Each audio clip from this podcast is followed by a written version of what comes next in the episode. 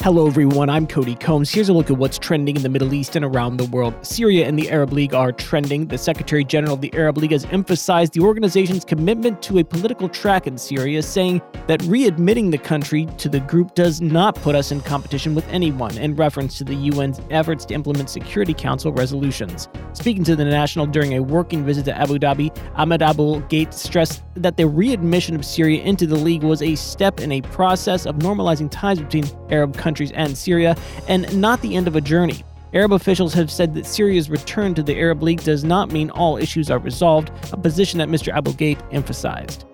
Gaza is also trending. UN Secretary General Antonio Guterres on Wednesday condemning civilian deaths in Gaza and appealing to all parties to stop immediately and exercise maximum restraint. Quote, Israel must abide by its obligations under international humanitarian law, including the proportional use of force and taking all feasible precautions to spare civilians and civilian objects in the conduct of military operations, said a UN deputy spokesperson.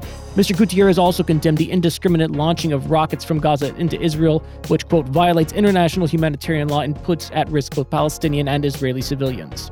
Google Bard is also in the mix. That's because Google removed the waitlist for its latest generative artificial intelligence tool, Bard, and introduced the technology in more than 180 countries and territories. The company is wrestling Microsoft backed Bing and ChatGPT for a greater share of the generative AI market. Originally launched in February, the new conversational AI service focuses on creating innovative ways to engage with information from language and images to video and audio. Former U.S. President Donald Trump is also trending. An unrepentant Donald Trump repeated past grievances at his first televised town hall of the 2024 U.S. presidential election, making clear from the moment he took the stage at the CNN event that he has little intention of mounting a more disciplined campaign for his third White House bid. In a contentious 70 minute broadcast late on Wednesday, Mr. Trump drew laughter from a mainly Republican New Hampshire audience when he mocked writer E. Jean Carroll's account of his having sexually abused her, repeated falsehoods about his 2020 election loss, said he would pardon many of those supporters convicted of taking part in the January 6, 2021 attack of the U.S. Capitol, and called CNN moderator Kaitlan Collins a nasty person.